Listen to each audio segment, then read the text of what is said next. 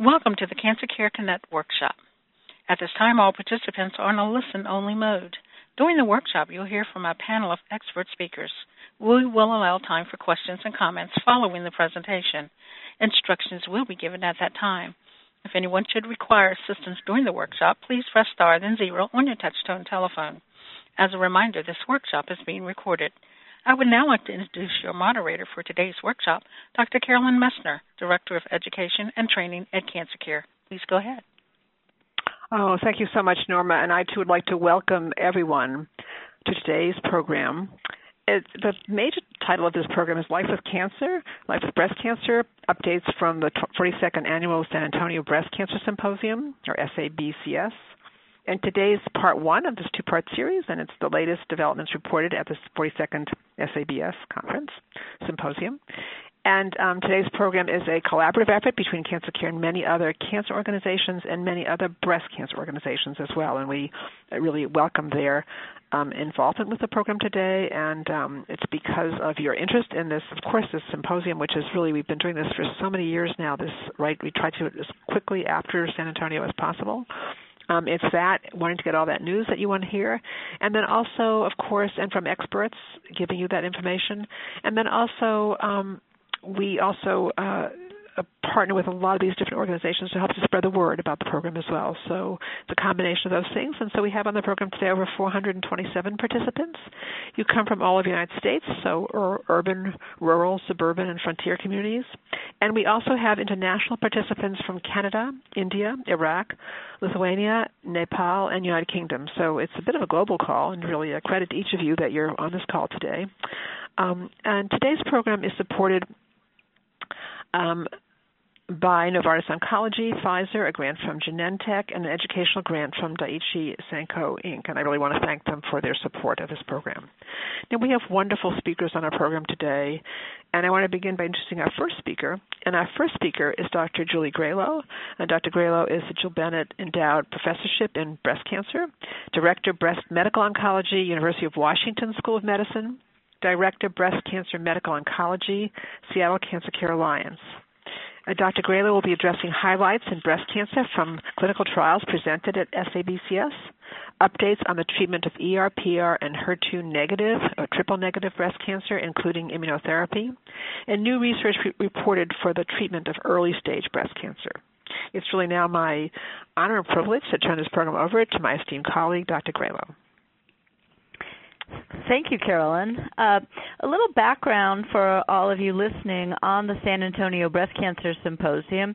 As Carolyn's mentioned, this was the 42nd annual San Antonio Breast Cancer Symposium. The first one was held in 1978. And what's unique about this annual meeting is that we have a broad mix of attendees. We have epidemiologists and laboratory scientists and clinical trialists clinicians, including medical oncologists, radiation oncologists, surgeons, pathologists, radiologists, and increasingly we have patient advocates attending and participating in the program, which is very exciting. The symposium generally has a wide range of topics. Um, we include some basic laboratory uh, studies. Uh, we talk about prevention, uh, detection and diagnosis, treatment, supportive care, and survivorship. So it's a, a broad mix of attendees and a broad mix of topics. Uh, what I'd like to outline in my uh, brief time this morning is uh, the, the presentations primarily with respect to what we call triple negative breast cancer, a breast cancer that doesn't express estrogen receptor, progesterone receptor, or the HER2 receptor. And I think where the most interesting presentations occurred is in the area of immunotherapy for triple negative breast cancer. And we had some presentations both looking at the immune checkpoint inhibitors uh, in advanced or metastatic breast cancer as well as in earlier stage breast cancer. Now, a little background on immune checkpoint inhibitors. So they're they're drugs that fall under the category of immunotherapy and the, they unleash the immune system. And so these drugs we call immune checkpoint inhibitors, they are kind of unhooking the body's normal ability to kind of protect normal cells, where we mask normal cells and tell the immune cells, "Don't fight me, I'm you," you know, and and yet cancer cells can do that too. And in that setting, you want to kind of uncloak that protection uh, of the cancer cell so the immune system can recognize the cell. So we're un- we're basically unleashing uh, the immune checkpoint so that now that we can allow our own normal immune system to recognize the cancer as abnormal. So that's the background. In 2019, we actually had the approval of the first immune checkpoint inhibitor in metastatic triple negative breast cancer, and that drug was atezolizumab, also called Tecentriq, and it was approved uh, just this year in metastatic triple negative breast cancer that had immune cells around it that expressed something called PD-L1. So that's part of the immune checkpoint. And about 47% of metastatic uh, triple negative breast cancer meets that criteria for also having surrounding immune cells that express PD-L1. So I'm going to just briefly overview three key presentations that fall in the category of immune checkpoint inhibitors in triple negative breast cancer. The first was an update on a study we had seen um, presented a few months prior um, called the Keynote 522 study. And this was a study now in earlier stage triple negative breast cancer patients just diagnosed who were undergoing preoperative chemotherapy with plans for surgery to the breast and lymph nodes. And in this particular trial, uh, in addition to standard chemotherapy, patients were randomized to have pembrolizumab, which is also called Keytruda, one of the immune checkpoint inhibitors, added to the chemo or not and the main endpoint of the study was how many patients had complete elimination of the cancer in their breast and lymph nodes at the time of surgery in the group that just got chemo versus the group that had chemo with the pembrolizumab. And we'd seen a few months ago that the pembrolizumab improved what we call pathologic complete response, elimination of all cancer in the breast and lymph nodes at the time of surgery. So it was a positive trial. And what we're waiting for is uh, whether that elimination of all the cancer in the breast and the lymph nodes translates to less recurrences and ultimately less deaths due to breast cancer. We haven't seen that yet. The update at San Antonio was really just to update us on toxicities and some subgroup analyses where, where we had a hint of some early relapses, but nothing uh, that was um, that was final yet. What was interesting about that Keynote 522 trial with pembrolizumab was that the PD-L1 status didn't seem to matter, whereas in the metastatic setting with atezolizumab, a close cousin of pembrolizumab, it did. So that confused us a bit, and we all decided we need to figure out which patients benefit and which don't, and we're a little bit confused now. Um, we then saw a, another trial at San Antonio that was done by a group called the Michelangelo Group, and this was a trial looking at atezolizumab, that drug, an immune checkpoint inhibitor already approved in metastatic breast cancer, and it um, was looking now at it in the preoperative setting. So this was a smaller trial than the trial I just told you about with pembrolizumab. It had um, a different chemotherapy. It had different endpoints. It had a different duration of the of the immune checkpoint inhibitor. But the disappointing thing was it was negative. We did not see more elimination of all cancer in the breast and the lymph nodes. Um, in this trial, looking at adding atezolizumab, so that also confused us. Was it was it the drug? Was it the chemotherapy was different? Was it that we were testing for PD-L1 differently? We're not entirely sure, but what we do know is we have many more trials that are ongoing that are going to help us sort this out. So right now, I would say that with those two studies, it's not clear which early stage patients benefit from an immune checkpoint inhibitor, and none are yet approved by the FDA. Now, the last trial that involved immune checkpoint inhibitors that we saw at San Antonio was a trial with yet a third immune checkpoint inhibitor called durvalumab or Imfinzi. Excuse me. And this was a trial in patients with metastatic breast cancer it was not confined to triple negative. You could also be estrogen receptor positive and HER2 negative.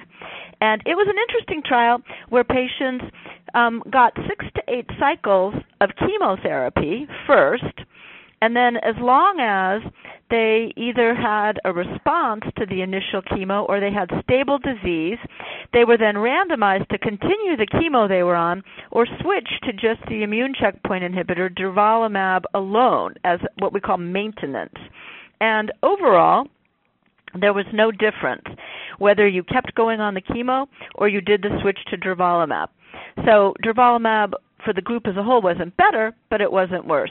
And when we picked out the small number of patients who were triple negative here, we had hints that that group might be doing better if they stopped their chemo and were switched to durvalumab, and that deserves further follow-up and is more interesting because even though all of these immune checkpoint inhibitors have some side effects, in general, I would say overall they're a lot better than if you keep going on chemo.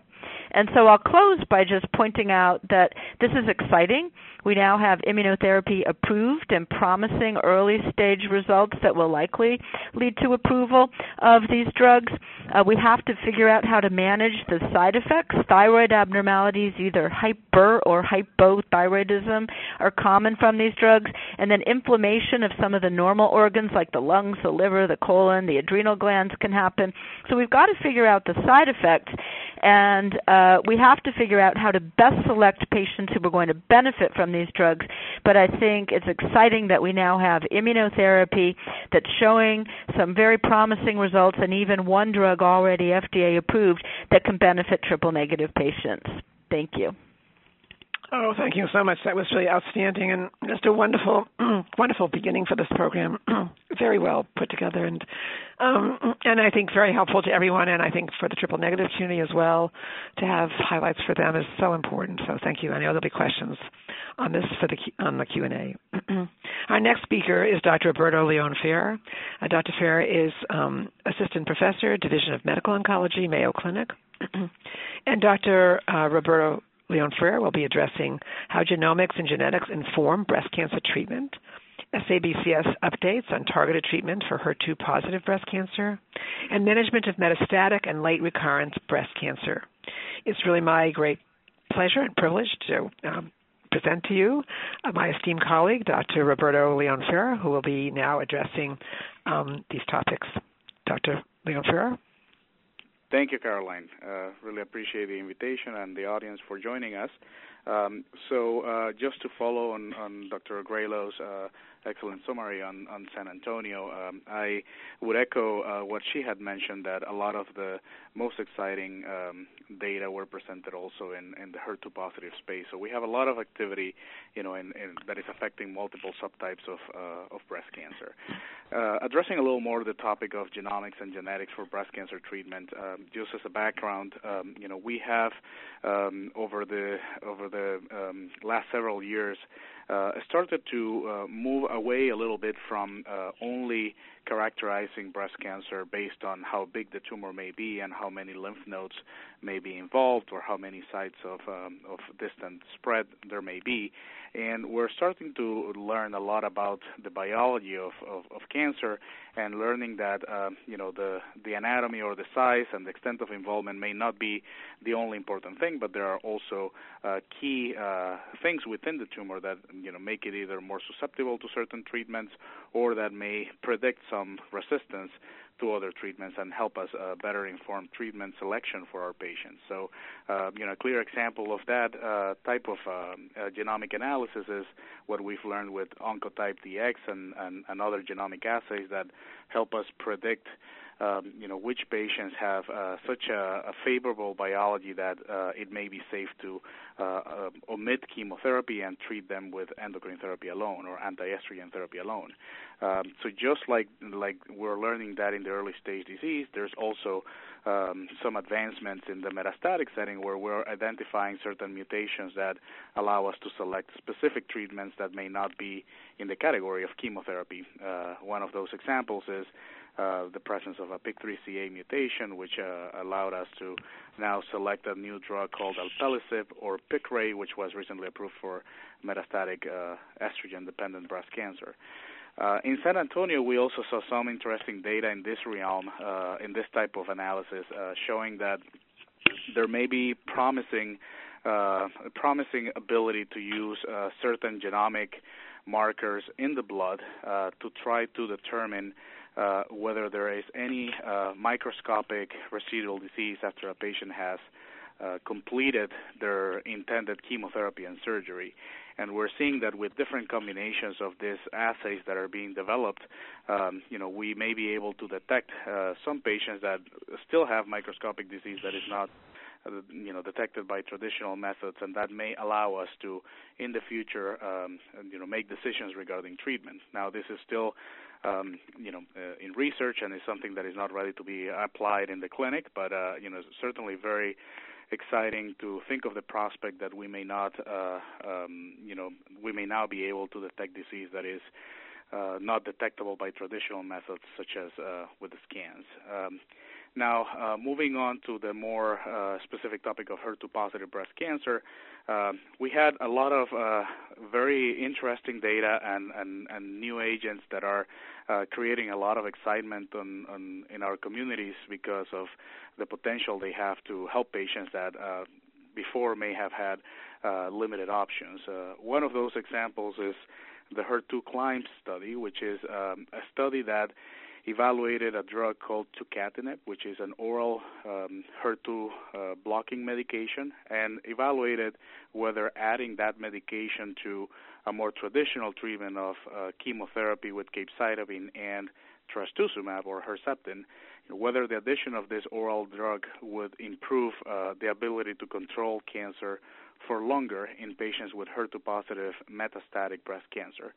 And um, what's interesting about this study is one, uh, you know, this was um, for patients that had already been treated with uh, with other active agents such as trastuzumab and pertuzumab, which are typically drugs that are given uh, at the beginning of uh, the diagnosis of someone having metastatic disease. And these patients had also received uh, Kadcyla or TDM1, which is a drug that we usually use in the second line setting. And then uh, this this drug was used in the third line setting uh, primarily.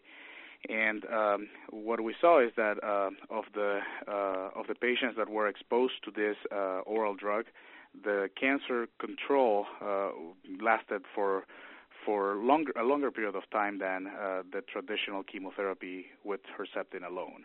And what's most interesting is also that this study allowed patients that have um, you know spread of the cancer to the brain, which is uh, something that can happen in patients that have HER2-positive breast cancer, and for which we um, you know have not traditionally had a lot of treatment options. So this study allowed those patients to enroll in the study, and we saw that this combination was very active in patients that have brain metastasis, and that uh, the drug appears to be able to control disease there as well. So very exciting data, very promising, and the drug is not uh, yet approved by the FDA, but we're hoping that with this really clear uh, data suggesting efficacy, that this will be an option in the near future for patients with metastatic HER2-positive breast cancer. Um, in the same uh, in the same setting, uh, we also saw uh, the results of another study uh, called Destiny Breast, which uh, is a study that evaluated um, a drug that is similar to traditional Herceptin, or more closely, actually, to more similar to Kadcyla, which uh, is trastuzumab deruxtecan. So this is a uh, an intravenous drug that has, um, you know, basically Herceptin, the same medication, linked to a chemotherapy molecule. And the whole concept is just like with Kadcyla, that this medication uh, manufactured this way would be able to deliver chemotherapy more selectively uh, and specifically to the cancer cells that have HER2, and hopefully spare the rest of the of the normal cells from uh, from the effects of the chemotherapy drug. And what we saw is this is a you know an earlier phase study, but what we saw is that this uh, medication was um, able to shrink cancers in the metastatic setting much more. Uh, uh, I would say very effectively. This was a single-arm study, so it's not uh, was not comparing to any other drugs, but we saw that in patients that had already received several lines of previous treatments, for which unfortunately uh, currently there are limited options. Uh, this this medication was able to induce significant responses in, in the vast majority of patients. So again, very exciting for this particular drug, uh, you know, and we think that you know with additional studies, it, it has a future, um, you know, for patients in this setting. Um, we also saw other studies that were a little less uh, striking, if you will. Uh, you know, we had a, an update of a of a study called SOPHIA, which uh, evaluates again a novel or a new version of a of a, an antibody drug conjugate, which is the same type of medication that the one I just mentioned is. And um, in this study, um, we we saw that the the the difference or the activity of this medication was not as impressive as we had previously, uh, you know, hoped for. So this is a drug called margetuximab. Uh, there are some signs that maybe there may be a subset of patients that uh, may still benefit, but um, you know what we saw from San Antonio at this moment, at least, does not uh, you know support that this medication uh, will uh, make a, a, as a dramatic of a difference as the other two that I just mentioned. Um, and then we also saw uh, some um, uh, good news as well in, in the early stage HER2 positive setting. Um, we saw the results of a, of a study evaluating Kadcyla, the medication that I had mentioned that normally is used in metastatic setting. You know, using that medication for patients that have uh, uh, a low risk uh, early stage breast cancer. What that means is patients that have stage one disease and um, you know are going to be traditionally receiving uh, some sort of uh, surgical intervention along with chemotherapy and trastuzumab. Um, this is an effort to try to to decrease the amount of chemotherapy that these patients may need, and it's using this uh, smart way of delivering the chemotherapy selectively to the cancer cells uh, with Kadcyla or TDM1. And we saw that um, in this study, uh, those patients treated with this and without uh, traditional chemotherapy had really good outcomes and incredibly low risk of recurrences, even though they did not have to receive chemotherapy. Um, so very promising, not quite uh, you know uh, ready for uh, for prime time, but a lot of people uh, you know have hopes that this will um, be something that is an option for patients in the future with low risk disease. Um, and then um, I think that you know I, I I favor you uh, spending most of my time talking about those topics because those are the ones that have led to most change uh, from San Antonio. But just uh, uh, very quickly talking about uh, you know m- management of metastatic disease in general, and, and with the topic of late recurrences, I would just highlight that uh, uh, we saw the results of uh, you know a large meta-analysis that um, is conducted by the Early Breast Cancer Trialist Cooperative Group, and they presented uh, kind of the trends over time of the outcomes of patients with breast cancer, uh, kind of a 20-year perspective. And what I uh, would take away from that presentation is that uh, clearly we are seeing that the prognosis and the risk of breast cancer has uh, significantly improved over the last 20 years. And of course, that's uh, that gives us a lot of uh, hope and joy. And uh, we think that obviously that is related to uh, multiple factors, not a single uh, a single breakthrough, but actually the accumulation of a lot of efforts to fine tune the selection of treatment for patients and also uh, to detect the disease earlier. And with that, I would uh, give it back to Caroline. Oh, thank you so much, Dr. Leon Ferre. That was really excellent, and uh, was just uh, covering a lot of really important topics for our uh, participants. Um, so thank you very much. And our next speaker is Dr. Kathryn Ruddy. Uh, Dr. Ruddy is consultant professor of oncology, director of cancer survivorship, Department of Oncology, Mayo Clinic College of Medicine, Mayo Clinic. And Dr. Ruddy is going to be addressing adherence to endocrine therapy, long term side effects of treatment, and key questions to ask, ask your healthcare team. It's really my great pleasure now to turn this program over to my esteemed colleague, Dr. Ruddy. Hello, and thank you so much for including me in this excellent program. Starting with data related to adherence to endocrine therapy, by which I mean receiving a full course of a recommended medication at the recommended dose, which for stage 1 to 3 hormonally sensitive breast cancer generally means taking an anti-estrogen pill every day for at least five years. We saw important data presented at San Antonio from a trial called SWOG S1105. And in this study, 724 survivors of hormonally sensitive breast cancer were assigned to either receive text message reminders to help them remember to take their endocrine therapy or not.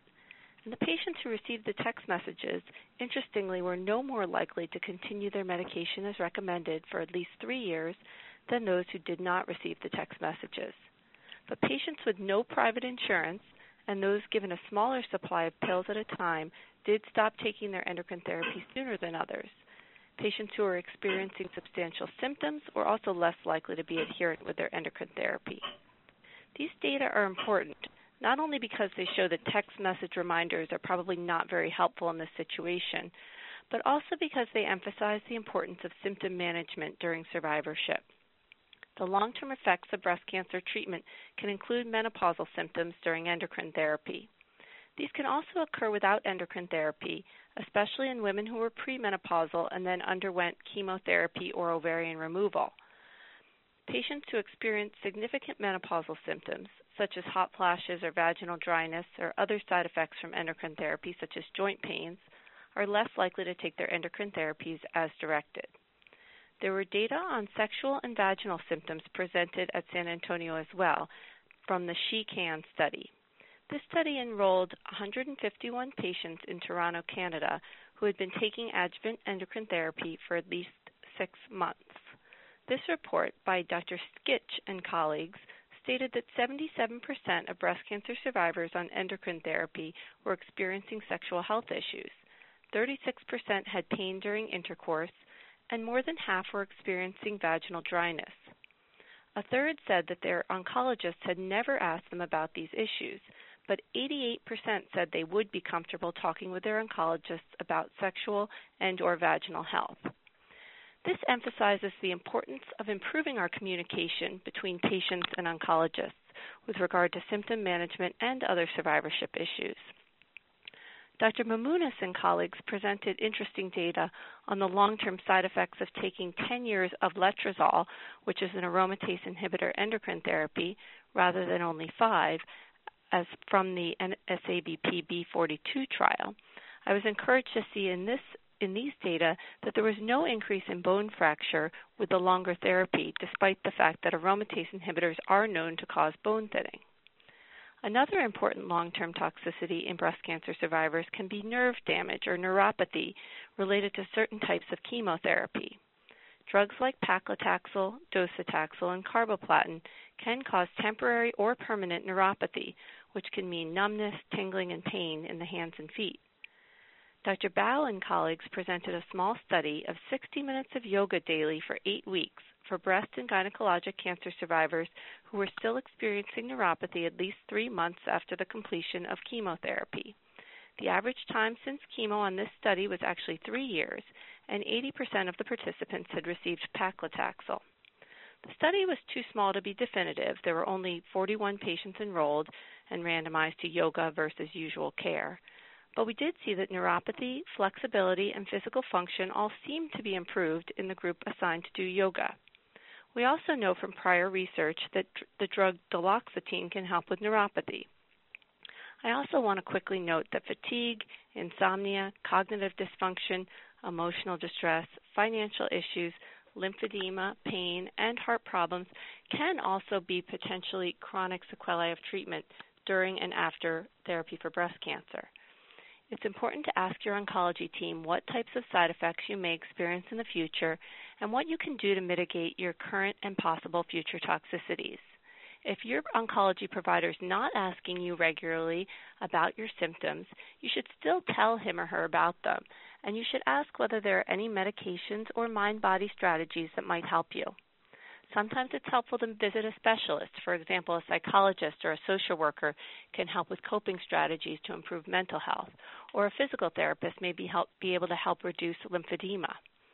I would also encourage you to talk to your healthcare team about whether and when you need breast imaging or physical exams and about what types of symptoms you should watch for as possible evidence of recurrence. With that, I'll stop and I'll thank you all for listening. I mean, I mean, I'm sorry, Dr. Ruddy, that was really outstanding. Thank you so much. Um, and really um, very important because these are important issues in terms of people continuing to take the medications and things like that. So that's I know there'll be questions about that during the Q and A. So thank you. And our next speaker is Ms. Lauren Chatelain, and Ms. Chatelain will be addressing. She's an oncology social worker here at Cancer Care, and she is our Women's Cancers Program Coordinator and she'll be discussing Cancer Care's free psychosocial services and programs and the role of support groups. It's really my great pleasure to turn this program over to my esteemed colleague, Ms. Chatelain. Thank you so much, Dr. Messner. Um, as Dr. Messner mentioned, I'm an oncology social worker at Cancer Care, as well as Cancer Care's Women's Cancers Program Coordinator. As an oncology social worker at Cancer Care, I provide supportive services to individuals and families impacted by a cancer diagnosis. The Women's Cancers Program aims to be a primary comprehensive source of support, information, and guidance for women facing cancer and their loved ones.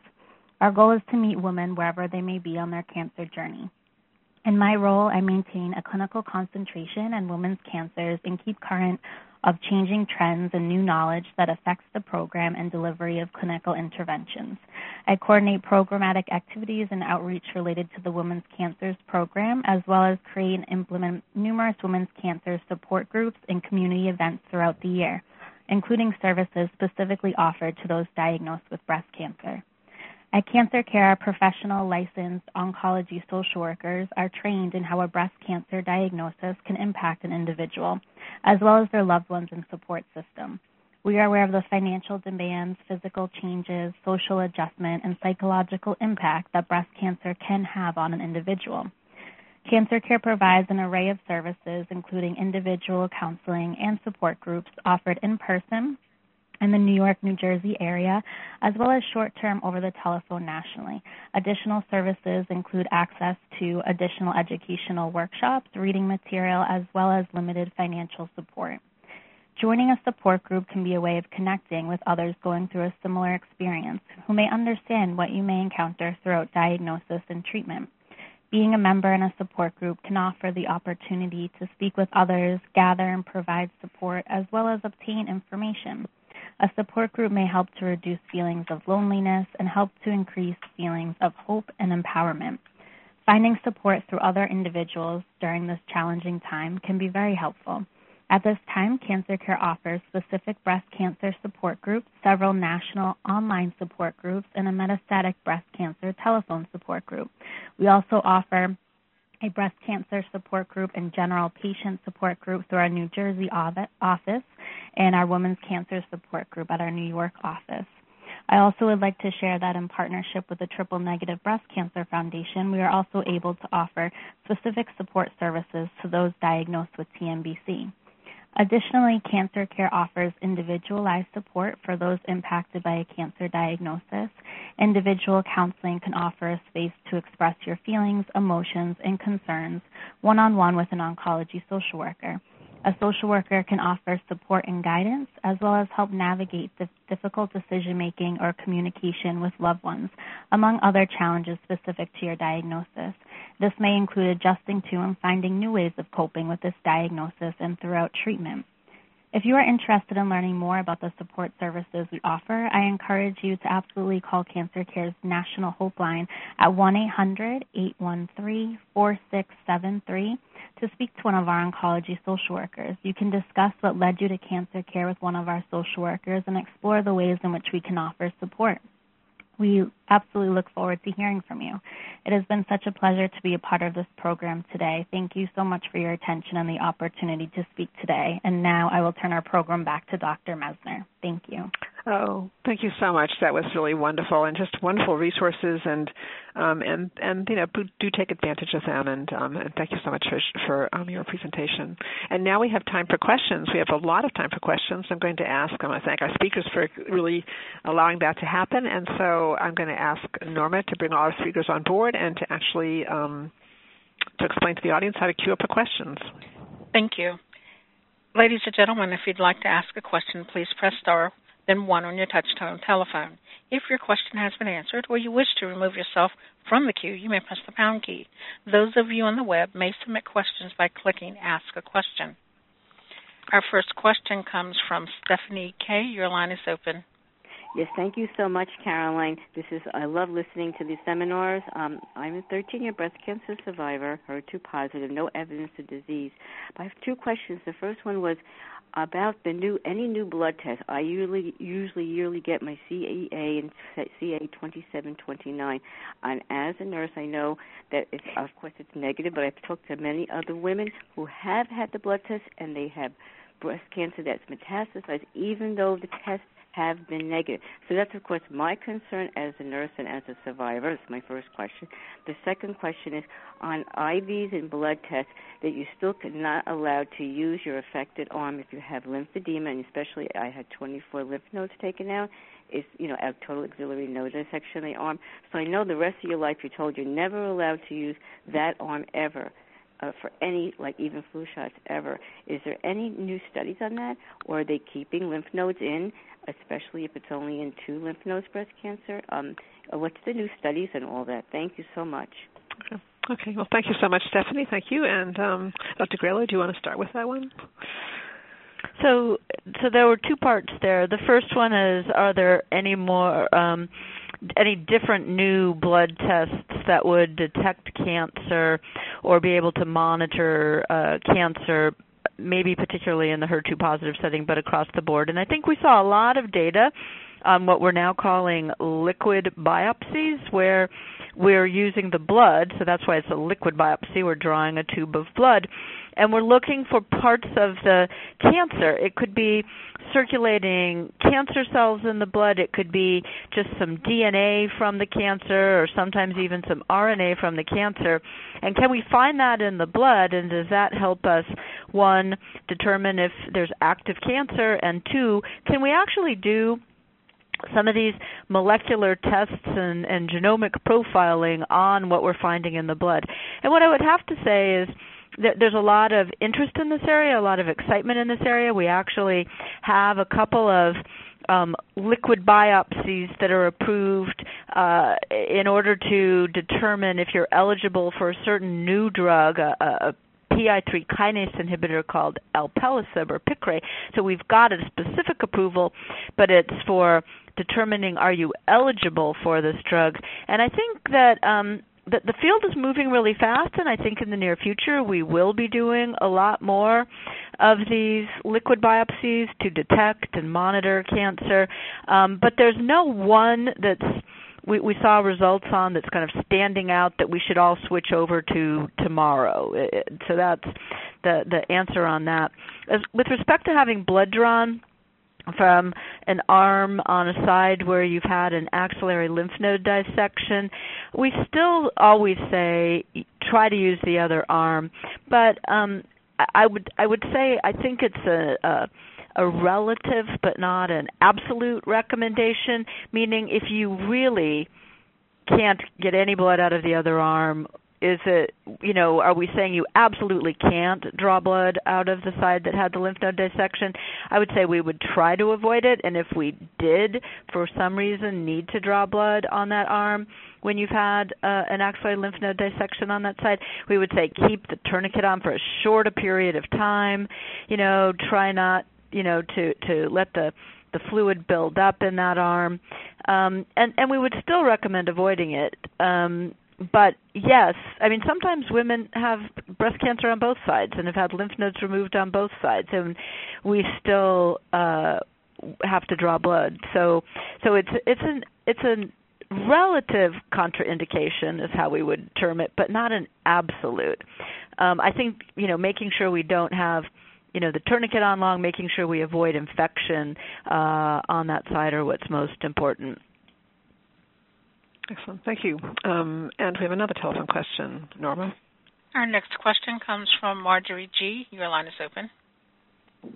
Hello. Thank you so much for having this wonderful program. I just have a real quick question for Dr. Leon Ferre about the HER2 positive oral drug. I did not uh, write it down fast enough. Oh, thank you for your question. And um, Dr. Gralow, could you address that? Yep. So that um, the drug that he was talking about, uh, the oral agent, it's called tucatinib, T-U-C-A-T-I-N-I-B. Um, it's not yet FDA approved. It'll get another name when it when it gets approved. That'll probably be easier to say.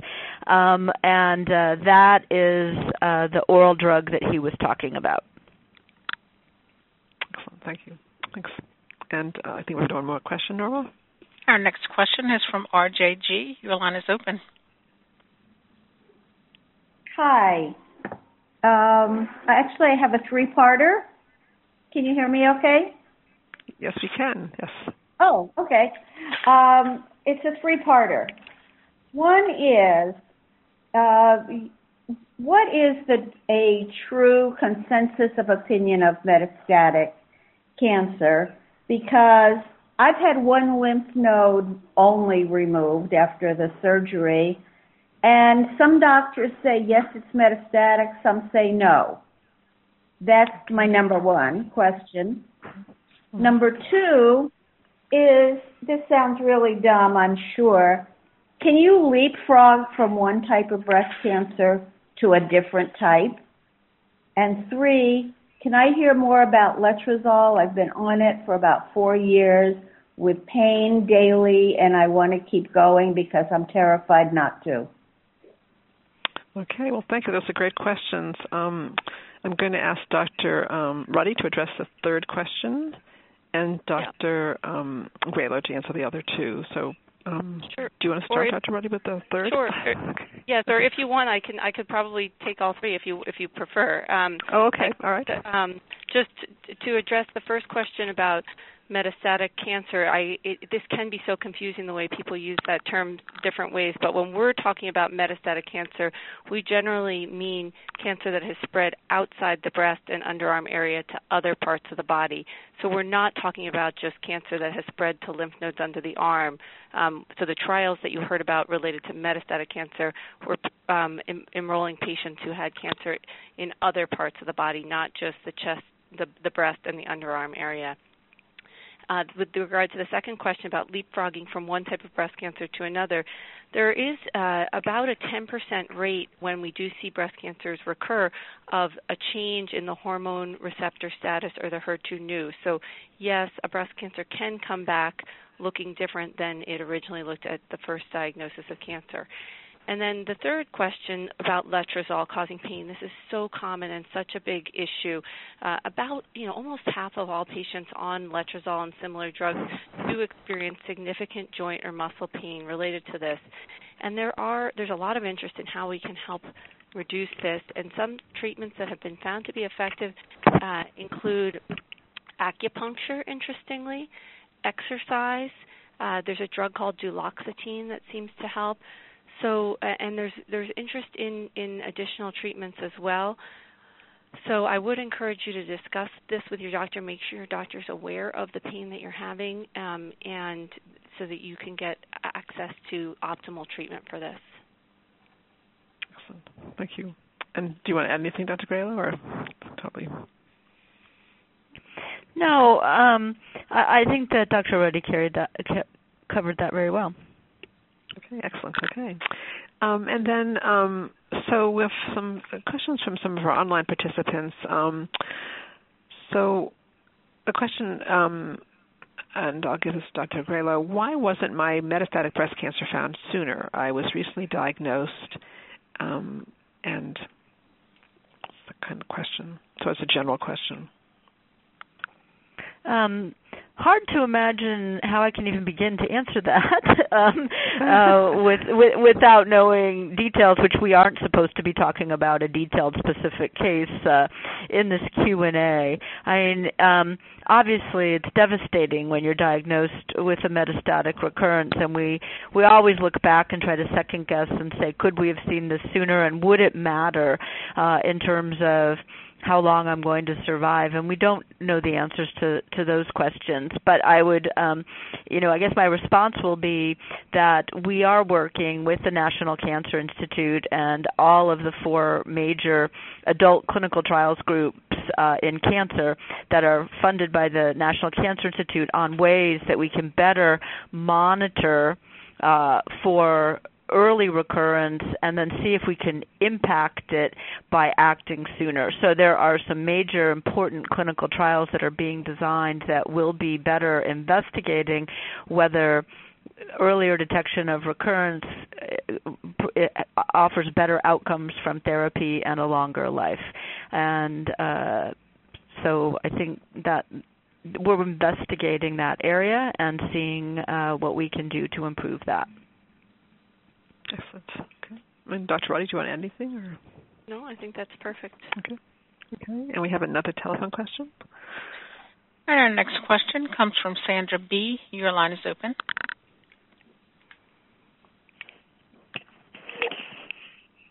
Sandra, check hello? your mute button. Hi, hello? Go Hi, ahead. Sandra. We can hear you. Yep. Okay. Um, my question was this: when you were discussing the the triple negative um, trials, um, I was interested in knowing do they have anything going on for people who were in like stage two or three but not metastatic, or is that going to be down the road or not not in my future? Oh, great question. Thank you, Dr. Gralow. Yeah, so so two of the three trials that I outlined were actually in stage 2 and 3 breast cancer. Those were the trials where the patients were diagnosed and uh, did not have metastatic disease and got preoperative chemotherapy with or without the immunotherapy and then we looked at the response in the breast and the lymph nodes at the time of surgery. So two of the three trials I outlined were in stage 2 and 3 disease.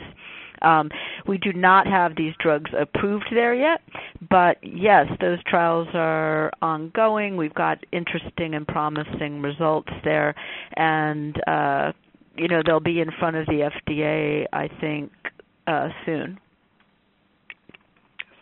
Thank you. Um, and we have a question from one of our online participants um, um, uh, for um, for Dr. Um, Ruddy. Um, what do you think about the breast MRI test? When do you think it should be prescribed?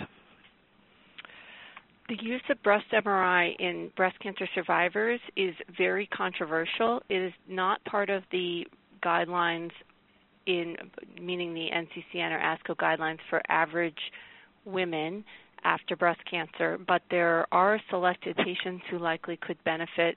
Certainly, patients who carry a BRCA mutation or other deleterious genetic mutation that increases the chance of having a second breast cancer and who haven't undergone bilateral mastectomy are considered for breast MRI in addition to mammography during survivorship after a stage 1 to 3 cancer. Um, and there may be other populations. We, we really need more research to understand whether patients who, for example, did, had breast cancers that were not initially visible on mammogram and only could be visualized on MRI, is there some benefit in that population? We, we really don't know. We need more studies on this. Thank you. And Dr. Gralow, do you want to add anything, or? Um, no, I, I think that was thorough. Perfect. And uh, next question: um, If and for Dr. Gralow, if someone is 20 years cancer-free from breast cancer, how long should one be followed by up by the surgeon? Wow. Um, our surgeons usually, if it's an invasive breast cancer, they usually would see the patients uh, post-operatively once, and as long as they're healing well, um, then it would be the medical oncologists that would follow patients long term. Um, and they wouldn't see a surgeon again at our facility unless they were having uh, trouble with healing or pain in the breast.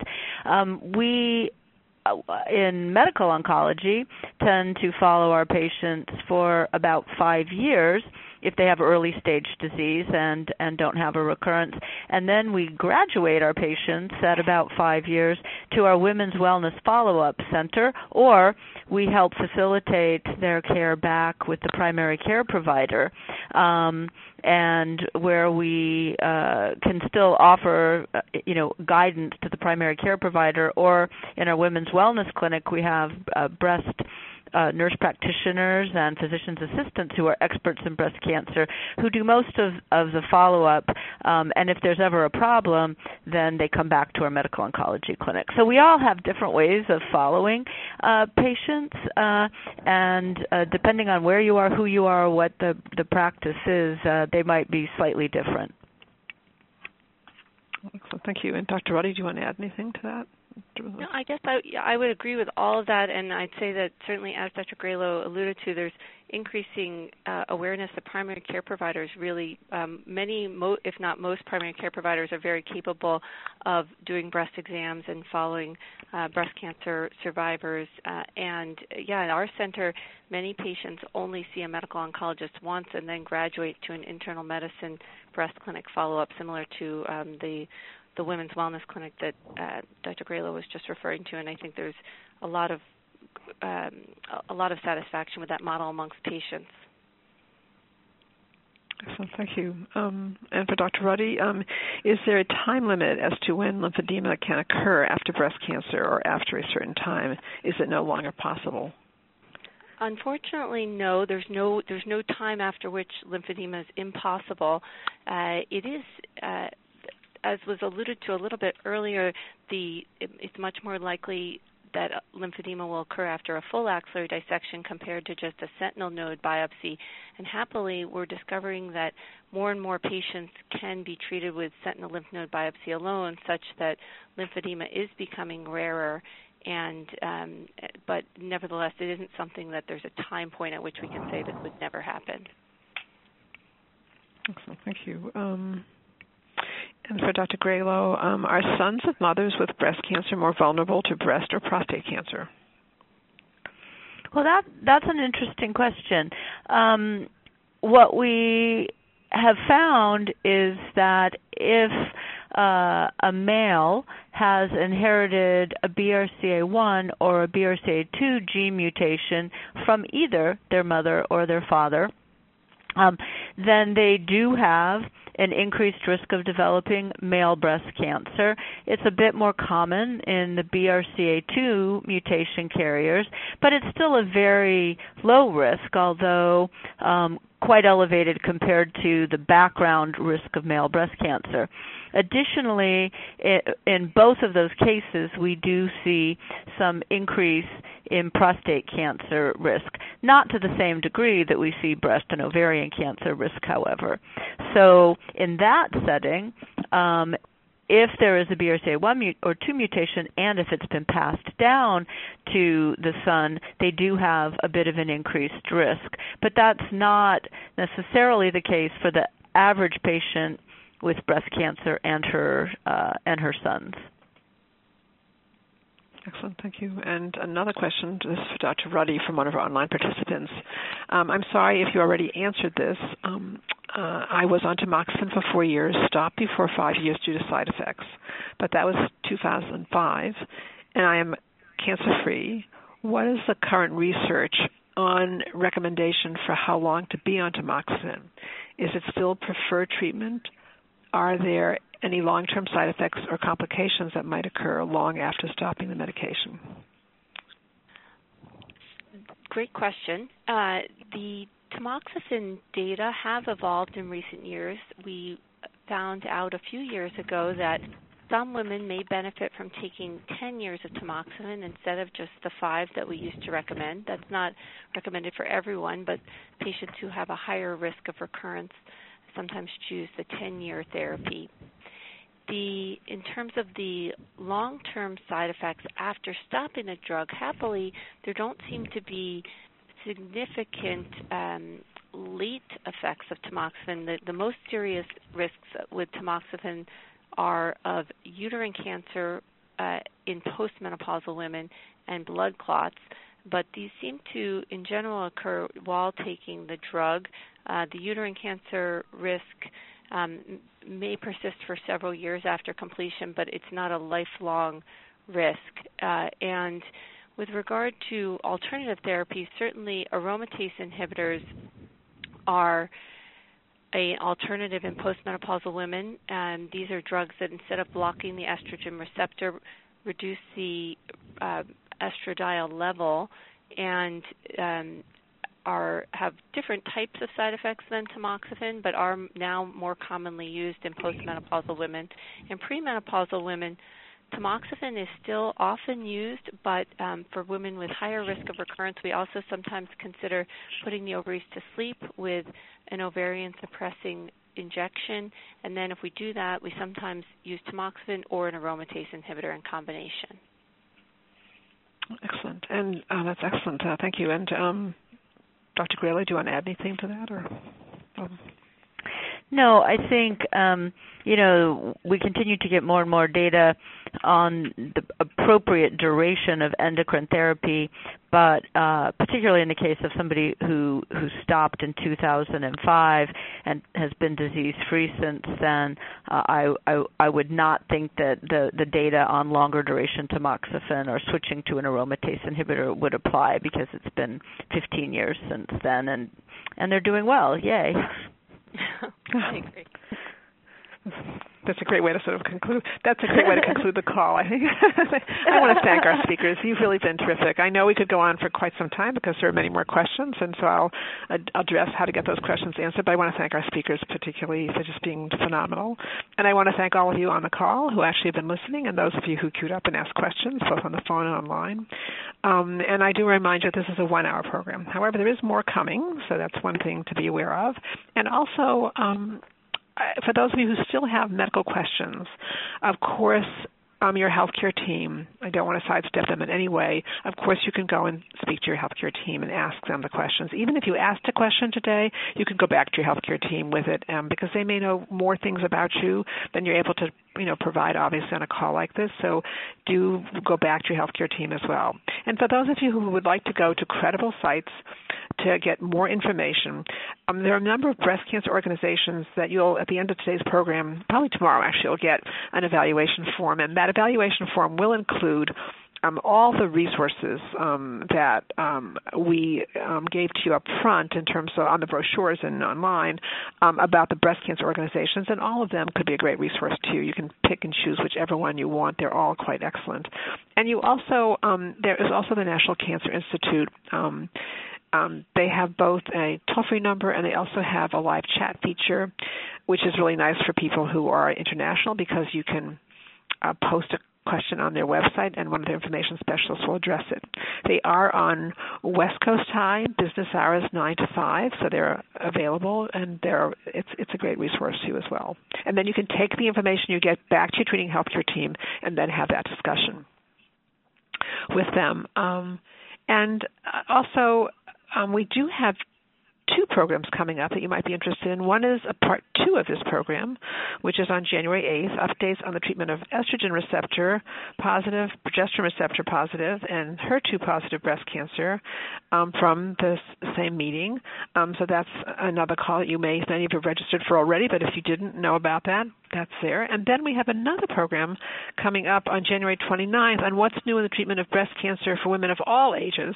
So that might be of interest to you as well. It's a different, it's a whole different program. Program. So um, there's a lot coming up, and um, we really do um, appreciate your being on the call today. Also, this is the end of a, almost the end of a, uh, of a, of, a, of 2019, not quite, um, and it's a sort of holiday season. Even if you're not a holiday a holiday that you celebrate, nevertheless, it's a kind of concept around us of this. And so, just to be aware that um, you know we really um, recognize that this can be a time of of you know kind of oh just thinking and questions and things like that. And do be aware of the services of Cancer Care if you would like to take advantage of them. They are free, and I think Ms. Chatelain did an excellent job ex- explaining the services to you. And you can contact us anytime at 800-813-4673 or visit our website at www.cancercare.org. And you can also post a question there as well. So again, I want to thank you all for your participation today, and I want to wish you all a very fine day. And um, and uh, thank you all. Ladies and gentlemen, thank you for your participation. This concludes the workshop. You may now disconnect. Everyone have a great day.